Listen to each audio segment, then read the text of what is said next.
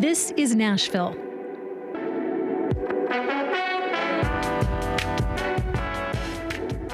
I'm Nina Cardona, sitting in for your host, Khalil Ekulona. For almost a decade now, the Metro Arts Commission has championed diversity and inclusion in the city's art scene. There are grants for artists from communities that often struggle for funding and attention. But last year, employees of the arts department started to speak publicly about how the agency was failing to live up to its own standards around equity. The accounts paint a picture of tokenism and unfounded disciplinary measures. To put it more plainly, they describe racist discrimination at Metro Arts. After more than a year of reckoning and a new executive director, what is the path forward for Metro Arts? But first, a few months ago, Tennessee's abortion law changed dramatically. Once the Supreme Court's Dobbs decision cleared the way, a trigger law went into effect that bans nearly all abortions in the state. There is no exception to save the life of someone who is pregnant. Instead, a physician who performs an abortion can defend the decision in court after being charged with a Class C felony. This week, the Nashville Banner has the story of what happened when doctors had to stop caring for a pregnant patient and wait for lawyers to weigh the legal risks of saving her life. Steve Cavendish reported the story. Steve, thanks for joining us today. Thanks. Great to be here. The woman at the heart of this story chose not to make her real name public, so we're calling her Sarah. How did you find out about her? Uh, through social media, uh, I had seen uh, some kind of details of a of a story. This is this happened roughly uh, a week or two after the state's abortion trigger ban had gone into place, and so I started reaching out through direct messages and and other kind of ways to to try to talk to this woman. And after a few months, uh, she agreed to talk to me. What went wrong with Sarah's pregnancy? So she had an ectopic pregnancy, uh, which was a tremendous surprise to her because that summer, she this last summer, she had had uh, an IUD, which is a form of birth control, uh, put in. Oh wow! So she didn't even anticipate being pregnant. No, and she she woke up on a on a Tuesday and was feeling bad, and then said, "Okay, well maybe I'll I'll see how I'm doing tomorrow," and then called a friend of hers who was a nurse practitioner, and the the next day and said said, you know, I've got sort of these symptoms. And she said, well, you better get that checked out. It could be an appendix. And so the next day, she's a teacher, and, and I think this kind of reflects on most teachers. She went ahead and did her did did her class that day, and and, and uh, this was on a Thursday, and she and she uh, had taken herself to Vanderbilt to the emergency room, and at the emergency room, you know, at, they they can be kind of chaos anyway. Yeah. Particularly if you know Vanderbilt is a is a level one trauma center. There's a lot of bad cases that come through there. Sometimes you know if if it's not if it's not the most serious thing in the world, it, you have to fight for attention. And right, so she right, got right. she got triaged, and then uh, after a couple of hours, they started to figure out. Wait a minute, could she be pregnant?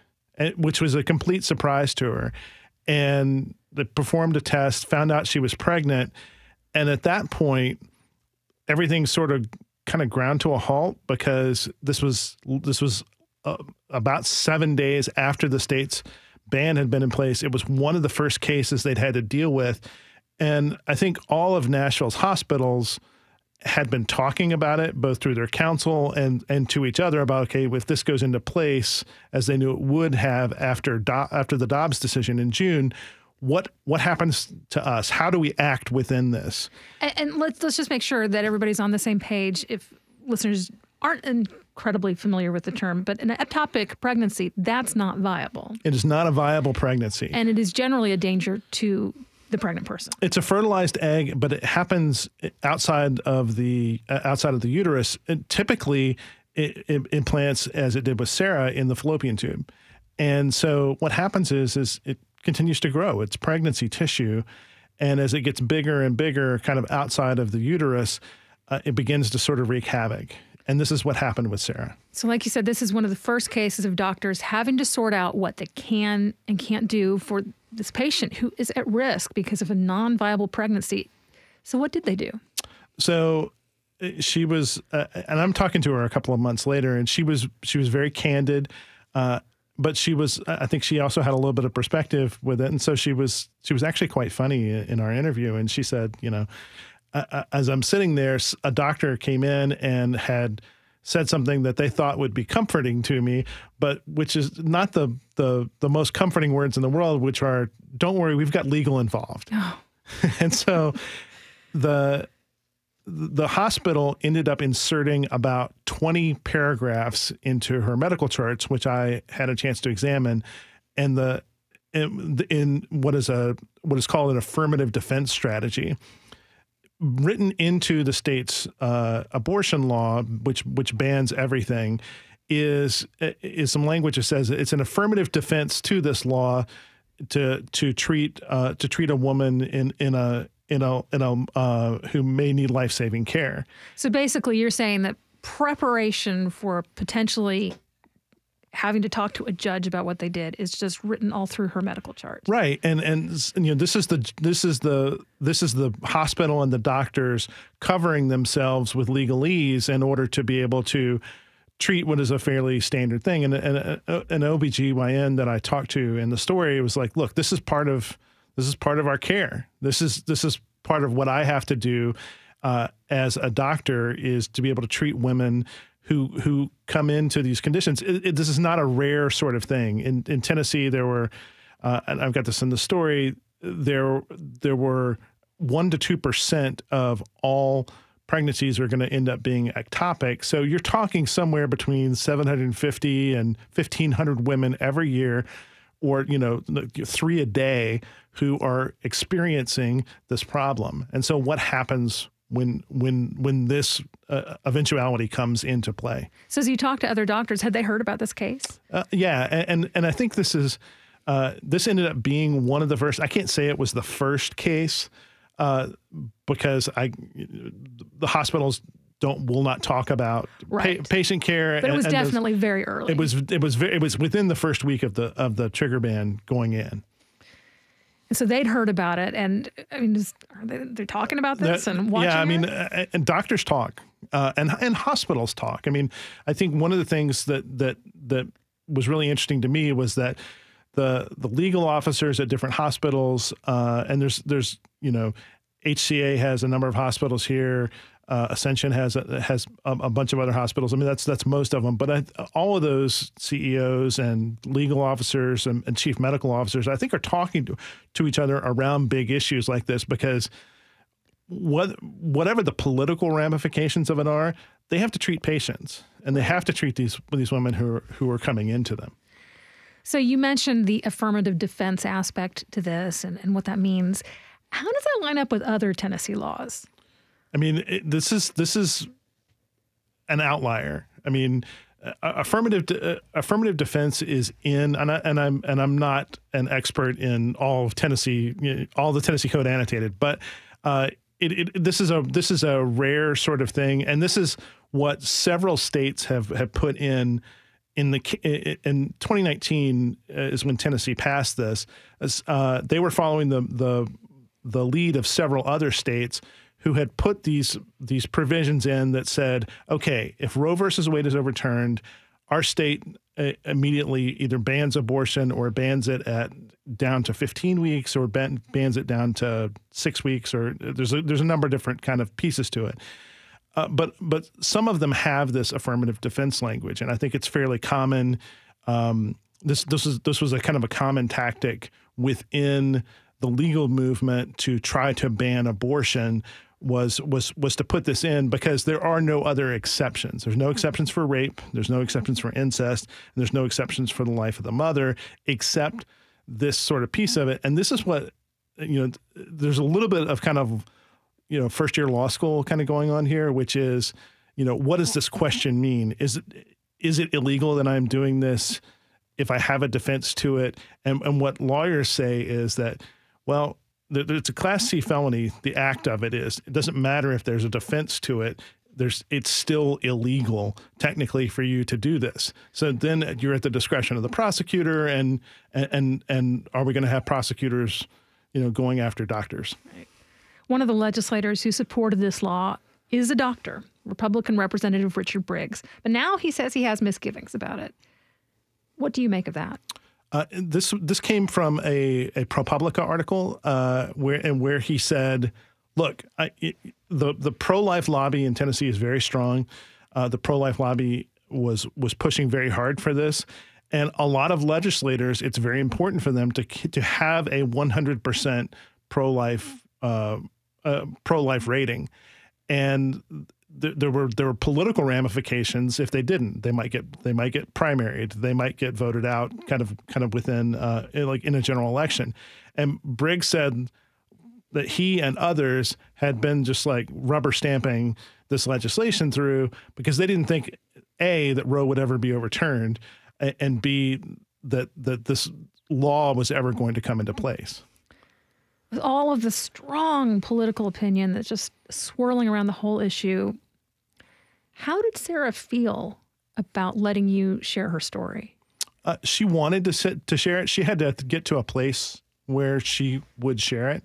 Um, but once she did, she was incredibly generous with her time, and most importantly, she showed me all of her medical records, uh, and and kind of let me go through and see that you know, here's 20 graphs of of of legal language in the middle of in the middle of her treatment. Uh, she, I think, is and and she mentions this in the story. She's flabbergasted by the uh, the, the doctors would have to be in a position of actually breaking the law in order to treat her. And and she said something which I thought was really interesting, which she said, "Look, I, I have a lot of privilege." She said, "You know, I have lawyers in my in my family. I have all kinds of support here." And she said, "I'm in the middle of Nashville." I have access to world class care at a number of different hospitals.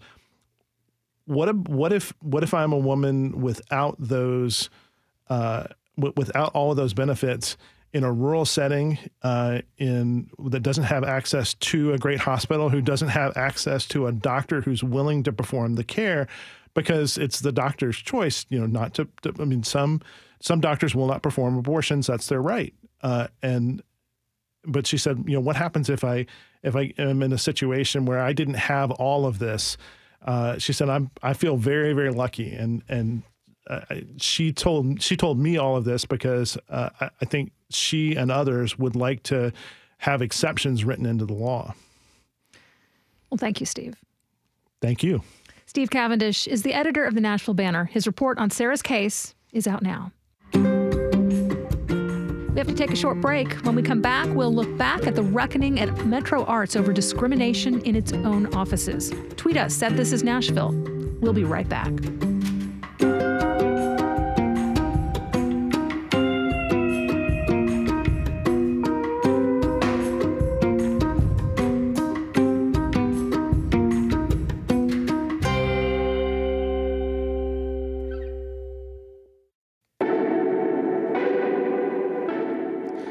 Cardona, and this is Nashville.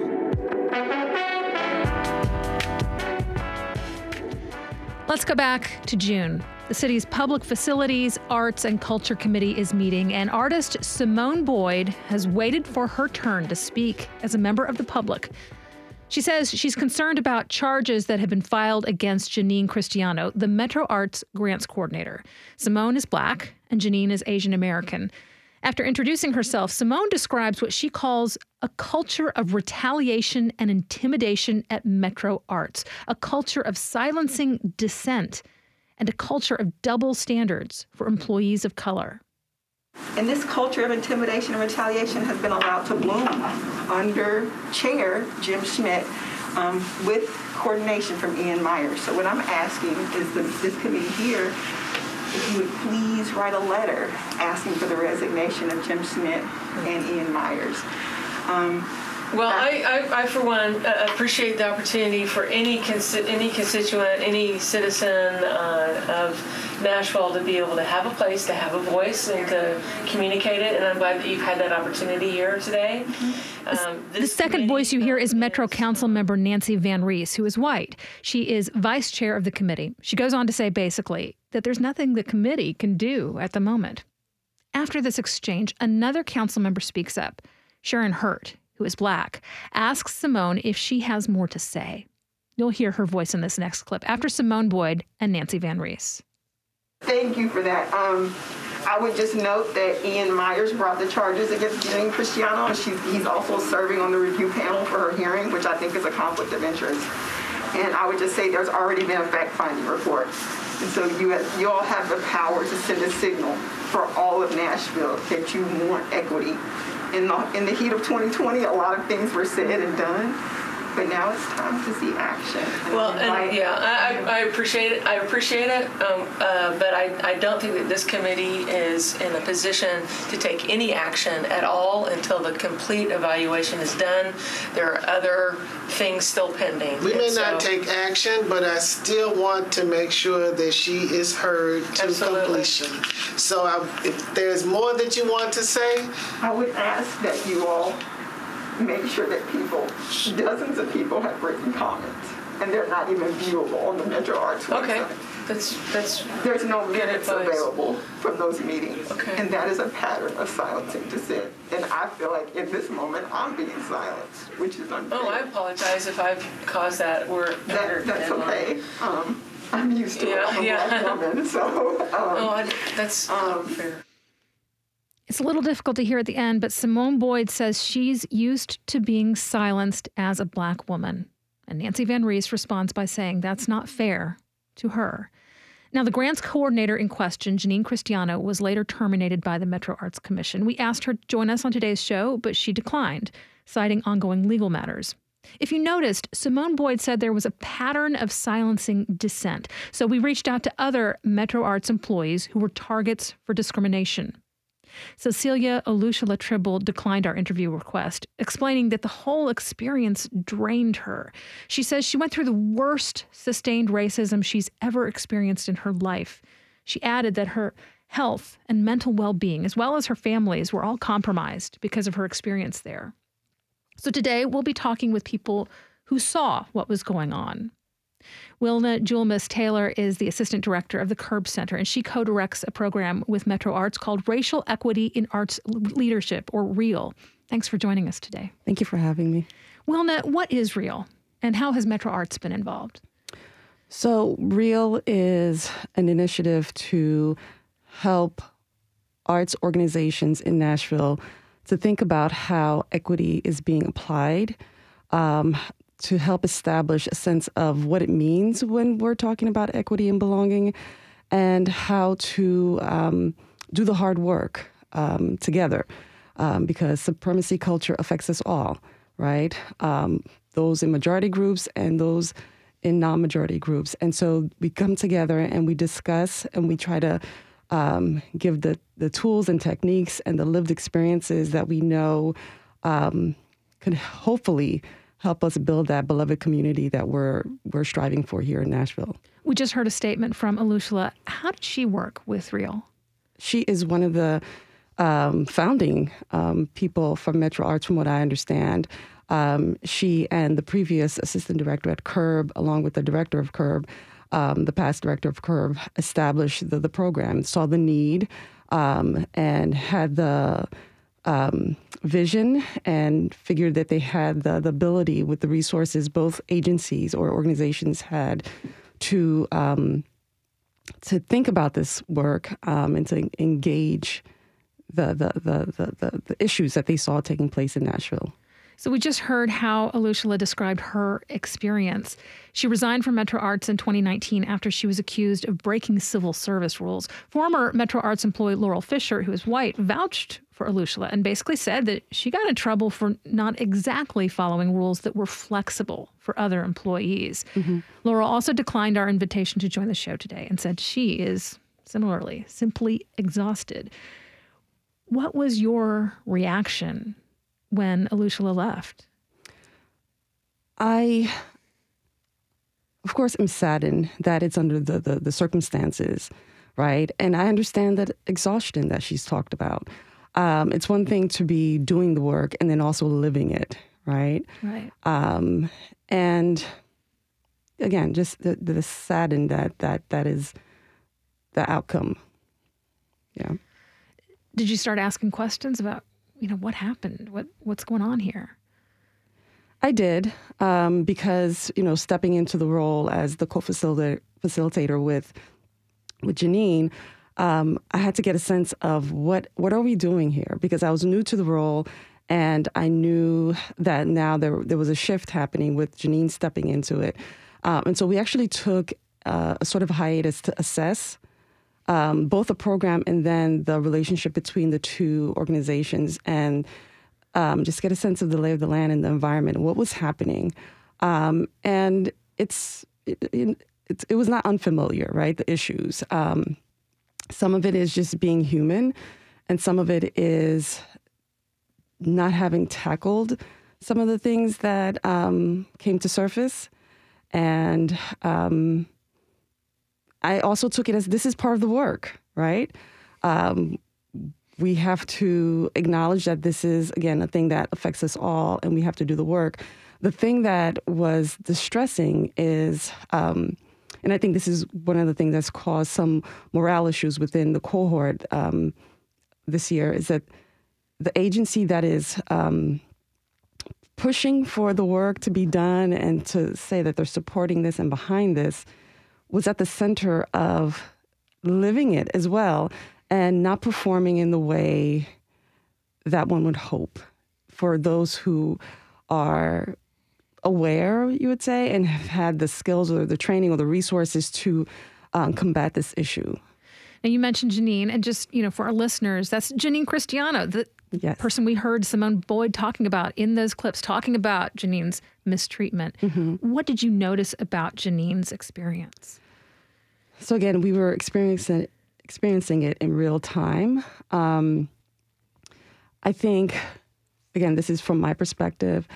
I saw her ready to tackle the work and to embrace that this is what it looks like sometimes, right? It's easy to tell others how to sometimes how to do this and how to recognize it, but then when you're in it, um, it's a whole other story. So I saw her saying, okay, th- this is now a chance to also put into practice some of the things that, you know, personally she works on and professionally she works on. And as we progress and things became, um, I don't know, more problematic, and it was not looking like it was going to go the way we, we, we would hope.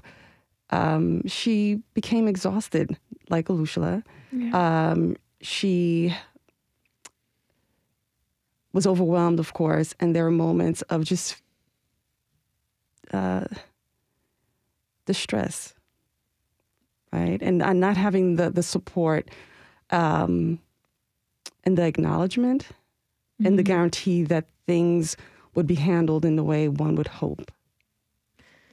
If you're just tuning in, this is Nashville, and I'm Nina Cardona, sitting in for your host, Khalil Ekulona. We're talking this hour about discrimination in the offices of Metro Arts. And I'd like to welcome my next guest. Alan Fey is a local arts administrator and has worked for organizations that receive Metro Arts funding. Alan, thanks for being here. And Thank, welcome to This is Nashville. Thanks for having me. Tell me about the petition you started. Um, so uh, in the process of all of this, I uh, um, uh, like um, I was working closely with Simone Boyd, and um, uh, in, in, like she was saying in that uh, the clip we heard at the top, um, I basically felt that the leadership at Metro Arts, which at that time in in I think it was June, late June, that was the commission chair, Jim Schmidt, and uh, interim or acting uh, executive director, um, Ian Myers, um, because they were both, uh, you know, responsible for what was happening in that sense. And so I, so I started this petition that was calling for their, you know, for their removal, whether that was through Ian's resign through resignation or uh, whatever that that needed to be, and um, and so I sent that out to lots of uh, folks in the arts community and uh, um, and uh, did, wasn't sure kind of how that would be received because I you know I recognize that calling for someone's resignation or removal is a big you know that's a lot. Um, well, what were the signs that you were seeing that that this is bad enough that that's necessary?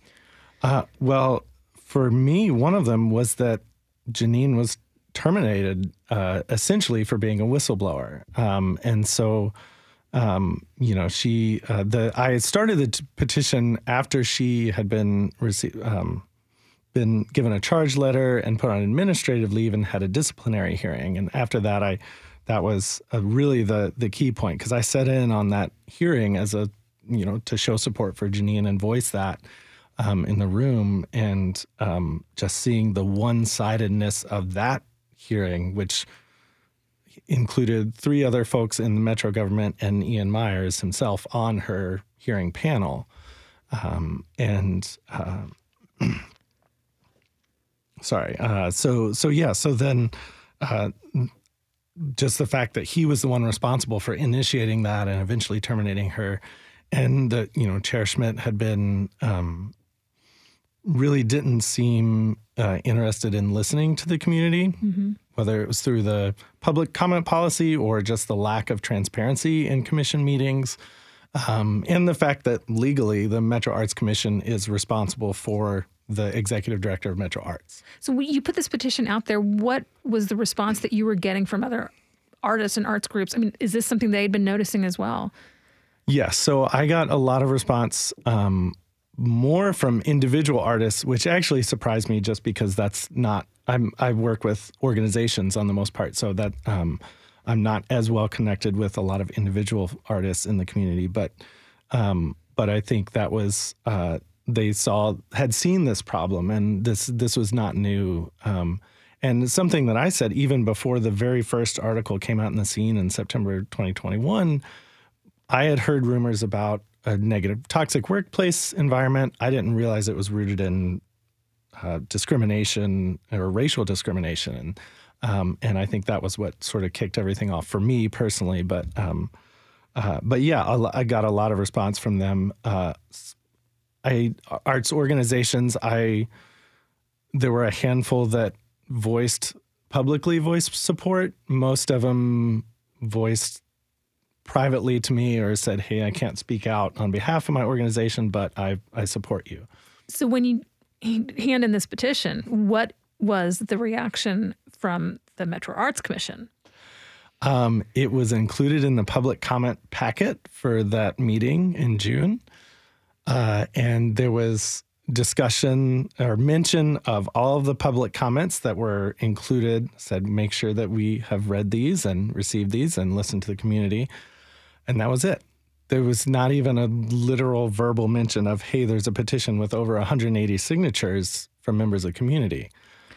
As someone who competes for Metro Arts grants, who's held to certain standards by that agency, how did that feel? Um, it it honestly it felt like a, a personal betrayal of trust. Um, because as as the primary, I mean, I'm the primary grant writer for some of my organizations, and there's always been questions of equity, both in the uh, the written application and the um, the verbal panel that you participate in, um, and there should be the you know arts organizations receiving this fund should be that should be part of the conversation. Is what we're doing as an arts organization to be more equitable, um, both internally and externally. But then to see that this organization that, that Metro Arts that was promoting that wasn't actually held to the same standards. And it felt like, as a community, even though we were trying to hold them to that standard, it felt like we didn't have any power to do so. So, just to touch on the timeline here, just a moment. The problem of discrimination at Metro Arts was made public in the fall of 2021. This February, outside consultants were brought in, and in April, Caroline Vincent resigned her job as the director of Metro Arts. And in fact, in the last 11 months, half of the staff at Metro Arts have stepped down. Wilna, how has all of this turmoil affected the REAL program? Like I mentioned earlier, the morale um, is definitely shaken.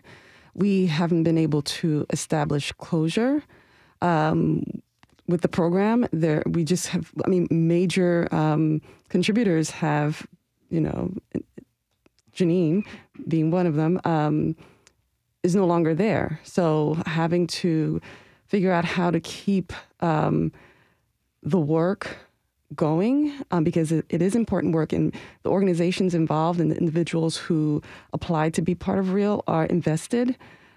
But it, it, it was just this weird um, combination of things right? That, like you said, that the, the accountability wasn't there from the organization that's talking about how to think about and and and, and engage and practice accountability, and then the co-director is fired, right? So um, we have part of what of the redesign that um, Janine and I um, put into place with this um, new iteration of Real is there's a six months of workshop and learning, um, setting the, the ground rules, um, learning the language of equity work and anti-racism and such and then six months of practicum. So actually taking the work and going back to your organization and practicing it so that you get it into you know muscle memory right? It's one thing to talk about it it's another thing to try to do it. Yeah. um, so that's so we have not been able to um, outside of reading the reports assess and have a, a closing discussion about how those things went. After the break we're going to bring in the new metro arts director daniel singh. What questions do you have for him? I think i just i've had some conversations with daniel and i think he is um, um, or has expressed to me his interest in continuing real. Um, I I'm just curious on how he's inherited a lot, right? A lot of difficult things. I'm curious on how he is going to work on establishing the the trust, the and how he's, how he's going to implement accountability, and how Real is going to function in this new design. And of course, Real being a program that is all about exactly what has been the problem yeah, yeah. at Metro Arts that we have discovered in the last little while. Well, Wilna Julmiste Taylor is the assistant director of the Curb Center. Alan Fey is an arts administrator who's been involved in many ways around Nashville. Thank you so much to both of you. Thank you for having us. Thanks for having us. We have to take a short break. When we come back, we'll talk about next steps with the two people leading Metro Arts into its next chapter. Tweet us at This Is Nashville. We'll be right back.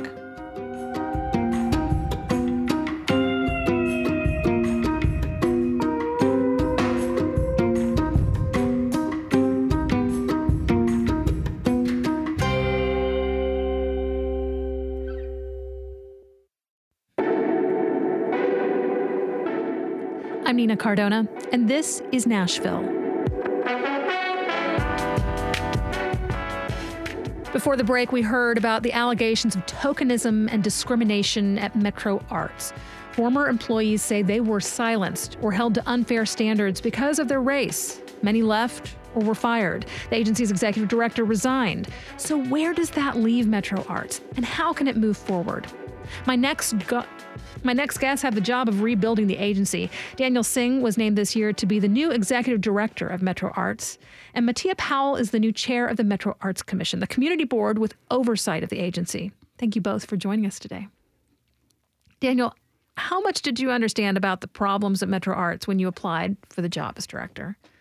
So I heard what was happening in the media, and I, you know, understand that it's usually one side of the story, and um, so I also had done my research before I came, and and I felt like um, equity work takes practice, and it takes it's an iterative practice. You know, it's not something that happens in a straight line. So um, the fact that there was work happening and that the agency had committed to equity in its mission statement were all good signs for me, and I understood that it'll be messy. You know, we're going to go one step forward, two steps back, and so um, so I came in with my eyes open.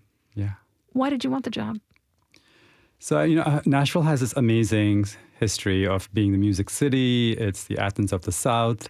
Uh, the public arts program in Nashville is renowned nationally. I had a friend uh, in DC who'd worked at Vanderbilt and spoke really highly about her time in Nashville and, and the culture here. And at all my life, life, I'd lived in DC area, so I wanted to have a chance to experience Nashville and the arts thriving here. So I thought this would be a nice moment to try to make that happen. Now, Matia, you're not new to the commission. You were there as these problems came to a head and the allegations became public. What went wrong? Well, I think it's one of those things where, you know, there's not one thing or one person. It's it's just, you know, I think we had some really good ambitious goals around equity and, you know, we've had um, the um, uh, diversity and equity office of, of Metro government work with us, and I think one of the things that they were that was clear to them is that we really needed to have a unified vision for equity. Uh, and I'm not sure that we actually had that. Um, I think everybody really believed in equity, believed in the mission statement, but like the practical, the practical and operational uh, things that have to happen to make equity work.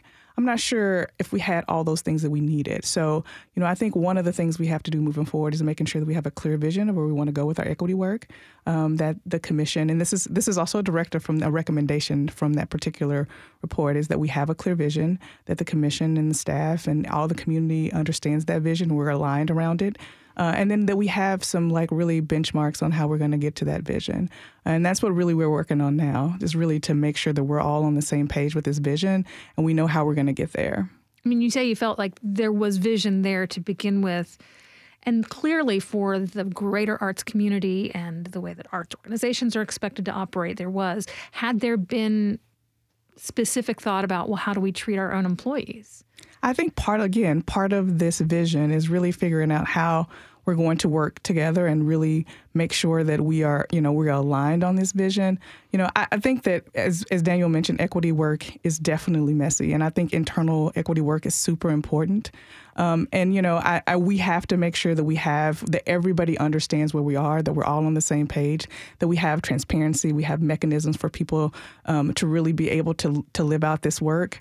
Um, and so, you know, I clearly we we had some challenges around that. I'm not going to sugarcoat that. We definitely had some challenges. We have seen that we've had challenges for that, and we don't want to repeat those challenges. So we're definitely being way more intentional and making sure we define this process moving forward, making sure the staff feel like they're supported in this process. I think that's super important um, making sure that the commission is aligned around where we're going and that they're ready to support the staff, making sure the community is aligned around it and they're all we're all on the same page. So you know, we definitely you know made some mistakes, but we want to move forward. So when you hired Daniel as the new executive director, what marching orders did the commission give him? Well, we did. I don't know about marching orders. Um, I think you know we were we you know we were clear about where we were. Um, I think one of the things that you know, we uh, that that we really loved about Daniel was that he had some experience in this work around equity. Um, he he was also an artist, so he understood it from an artist perspective as well. Um, and you know, we you know we wanted somebody that had some some experience operationalizing it, and I think he brings that. Um, but also he brings the art perspective as well as an artist. Um, and and you know, I think we you know we gave him the artist of like we're here to support you. Uh, we want to make sure you're supported in this work. Um, so it wasn't necessarily orders. I wouldn't want to say that we gave him marching okay. orders. Okay, that's uh, I would say that you know we wanted we, we we hired him. We wanted to support him in this work. We were you know clear about where we were uh, and the challenges that we faced, uh, and we're trying to make sure that he's supported as we work through all of the challenges. So Daniel, now that you're here, and you're you're getting to know Nashville, you're getting to know this community in this time of these very strong challenges with how Metro Arts goes forward with being a more equitable place to work. What are you hearing from the community on that issue? So I think the commu- uh, community really wanted us to acknowledge um, and be accountable. And I think we're working on doing that both by setting up internal processes to do that. We're looking at how we can have mentorship for staff. Um, I'm making sure there's no hierarchy. Staff can come to me directly, they don't have to go through the managers staff can go to the diversity officer directly. They don't have to wait to talk to me if they need to get support externally. We're providing them that. We're working to make sure we have external consultants come in um, periodically and train staff and uh, commission committees all to get us on that same vision that Matia was talking about. So, so those are some of the processes we're putting in to make sure we hear what the community is saying, that we should be aligning our processes internally as well as externally. And so I think it, it takes time, you know, like we, we talk about culture change and we can we can start something that's technical quickly, but but uh, culture change is something like changing someone's diet before a heart attack. It's going to take a, a, while for us to do that, and we're committed to that. And I think uh, I can speak to my commitment to that, my experience in that, and the commission's commitment and backing of that. And we're all looking ahead and hoping we can make that transition. What about your staff? What are they saying that they need to make sure that Metro Arts is a safe and an equitable place to work? I think the staff that are here have kind of been through the grinding of the gears, if you will. And so for them, you know, it wasn't just what was happening at Metro Arts. A lot of things were happening in the world. There was a pandemic, uh, you know, and the Black Lives Matter movement was happening, Me Too was happening. So our understanding of equity itself was changing. What we thought of equity six years, 10 years ago was maybe just outreach. And now we're like looking at representation. Are there in your board, in your staff, in your artists? And so, so our own understandings have changed. And so I think staff want a safe place for them to be able to talk about what their understanding of equity is and then look at what the agency's understanding is and can we get there together and i'm committed to providing that safe space safe space for the staff uh, and we hope that when we bring in new members we can provide this, those same opportunities and we're being proactive about advertising in a lot of different avenues but also thinking about how we can start setting up mentorship for them right now, you know, directly so that we're not waiting till they're here and there's a problem, but we have an ongoing mentorship approach for incoming staff. Matia, I'm curious what has stood out to you as, you know, Metro Arts has held a couple of public listening sessions. What has stood out to you that what you're hearing from the community and their feedback? Yeah, I would I would echo what, what Daniel has already said. Is people wanted acknowledgement, and you know we've acknowledged that harm was was harmed, we was was, was caused. We did acknowledge that, and they wanted that acknowledgement. So we wanted to make sure that you know we acknowledge that. They also wanted to be heard. So we wanted you know we want to provide more opportunities, and we just started this listening session, so we have had a couple.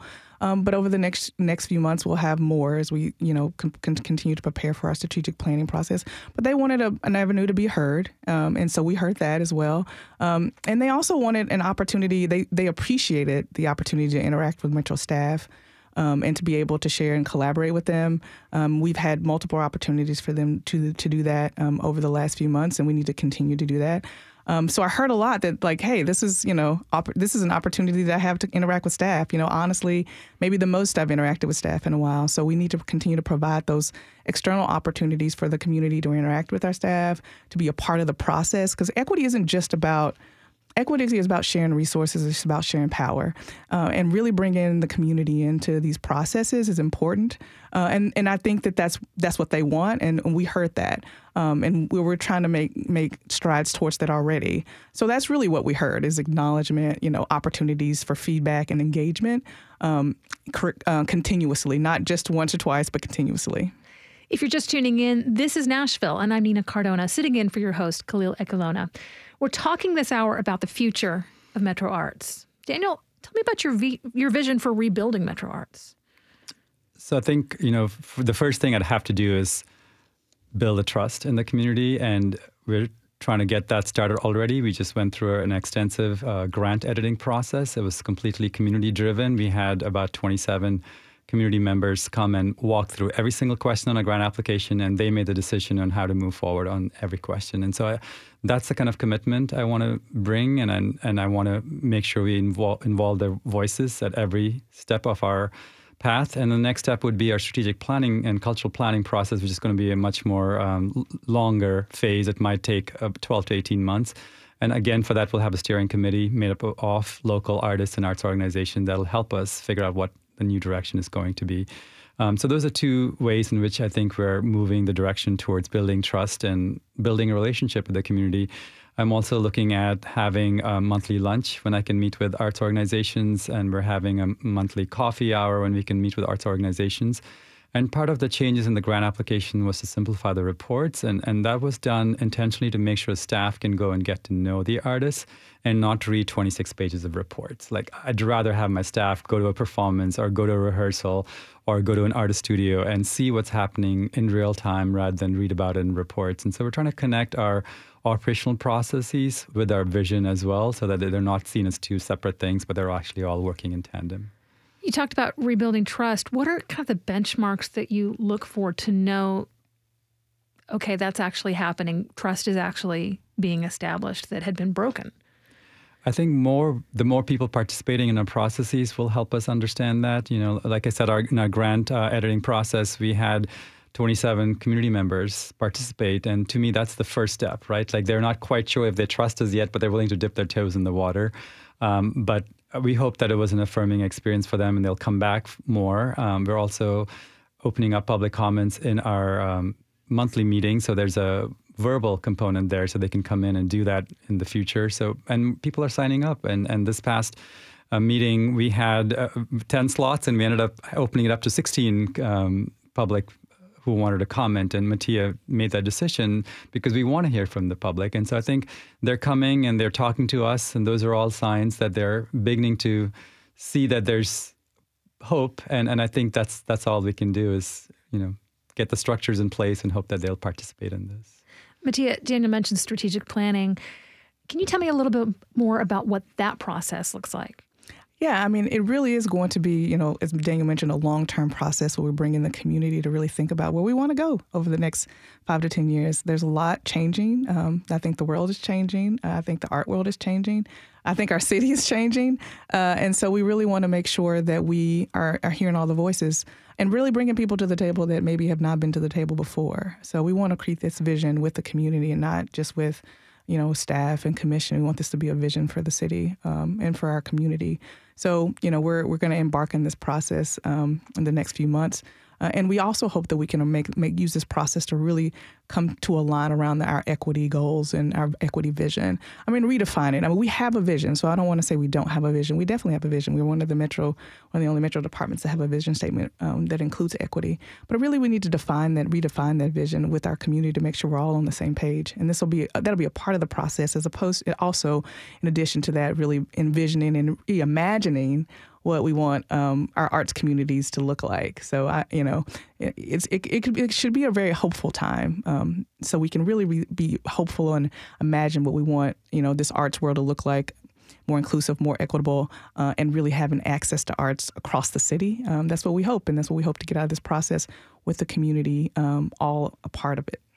So, you know, we talked about rebuilding trust, and if someone's listening right now trying to decide if if, if they're back to that point of trusting Metro Arts, what would you tell them are the biggest lessons that you've learned through all of this? Well, I mean, I, first of all, I you know, I think people should take their time when you when you lose someone's trust. It's it's not like somebody's going to give it to you automatically. Uh, we want to earn it back. So um, I, I, hope that you give us an opportunity to earn that back. I think one of the the things that's clear is you know really being able to have an opportunity for consistent feedback. Um, and as Daniel mentioned, now we have public comments um, you know, as a part of our mission in our meetings. We always had that, but it's really defined now. You can you can comment multiple ways. You can do it online. You can also come to the meetings. We know that's not feasible for everybody to come to a meeting to leave their job or work or come down. So you can you can actually um, do that uh, online. So really having an opportunity and some defined ways that people can connect. Uh, and give us their feedback. So that's one thing. So, you know, if there's something that you want to share with us, then we have a way to get it. Um, I think the other thing that is, is really key is just really being visible um, and, you know, being talking to people, um, going out and really making sure we're, we're building those relationships because it's not just going to be, um, you know, hey, we want you to trust us again. We're going to have to build. We're going to have to take the time to do it. We're going to have to be do the one on ones and the have the meetings and have the sit downs um, to really rebuild those relationships. Right. Well, Daniel, on a broader note, you've also just been getting the lay of the land of Nashville's art scene, and from a purely arts point of view, what are your priorities?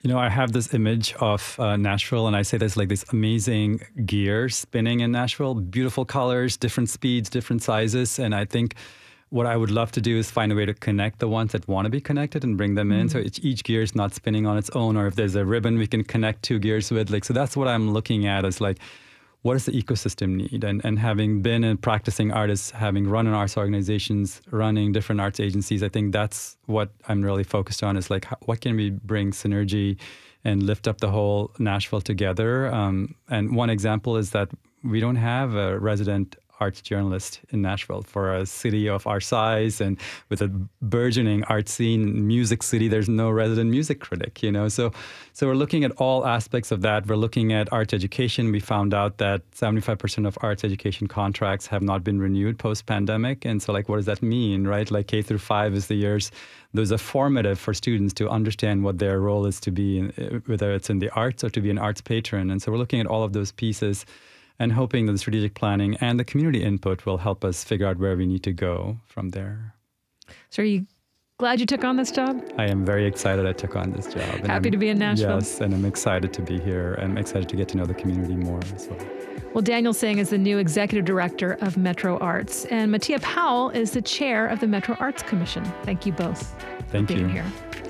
We want to thank everyone who tuned in this hour. This is Nashville is a production of WPLN News and Nashville Public Radio. Listen back at thisisnashville.org or wherever you get your podcasts. Our producers are Steve Haruch, Rose Gilbert, and Magnolia McKay. Our digital lead is Anna Gallegos Cannon. Michaela Elias is our technical director. Our executive producer is Andrea Tudhope. The masterminds behind our theme music are Larange and Namir Blade. The conversation doesn't end here. Tweet us at This Is Nashville. Find us on Instagram and tell us what you want from our show by filling out our quick survey online. This is Nashville. I'm Nina Cardona. We'll see you tomorrow, everybody.